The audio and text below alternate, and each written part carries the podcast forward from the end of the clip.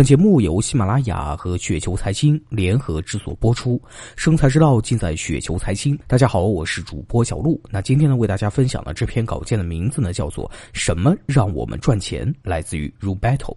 什么能让我们赚钱呢？逻辑不赚钱，信息不赚钱，主观判断与决定呢，才能够赚钱。逻辑不赚钱的感想呢，是因为看到不少的网友热衷于念叨什么护城河、安全边际、逆向思维，已经跌了这么多，公司在回购、品牌价值、强周期、供给侧改革等等。其实呢，这些逻辑只是工具，还是要看是怎么用，用在什么地方。不是所有的对象或者情况，拿这些概念与逻辑套一下，就能够得到正确的结果的。如果只是停留在概念与逻辑的层面，很可能这些概念与逻辑其实是完全没有起作用的，他们只是简单想法外面套的一层透明的皇帝的新衣而已。而另外的一些朋友热衷于收集信息啊，比如企业事无巨细的最新经营状况、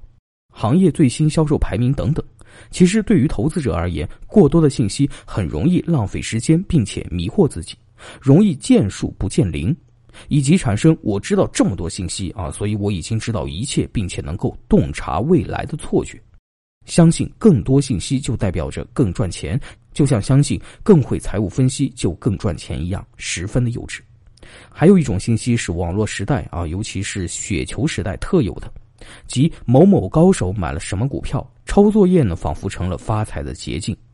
但我很想了解一下，因特网普及了这么二十来年了，有哪位是靠到处抄作业最后发财了的呢？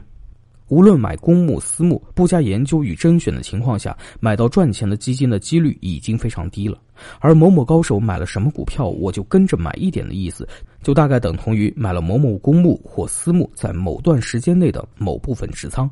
这个赚钱的概率。我实在看不出来为什么会比直接买公募或者私募基金的胜率来得高啊！相反呢，很有可能会更低。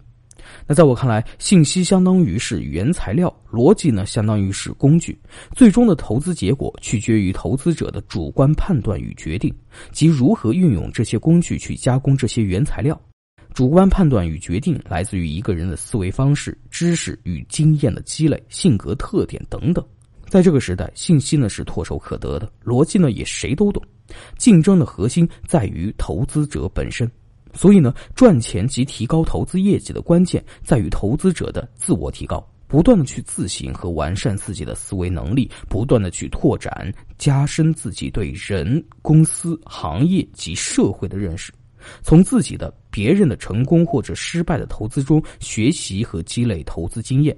还有最难的一点是什么呢？是能够认识到自己性格中的弱点与缺陷，并且能够成功的避免这些弱点与缺陷影响自己的思维判断。总之，信息与逻辑是主观判断与决定的材料与工具，所以呢，他们是不可或缺的。但是，主观判断与决定的水平决定了最终投资结果的水平。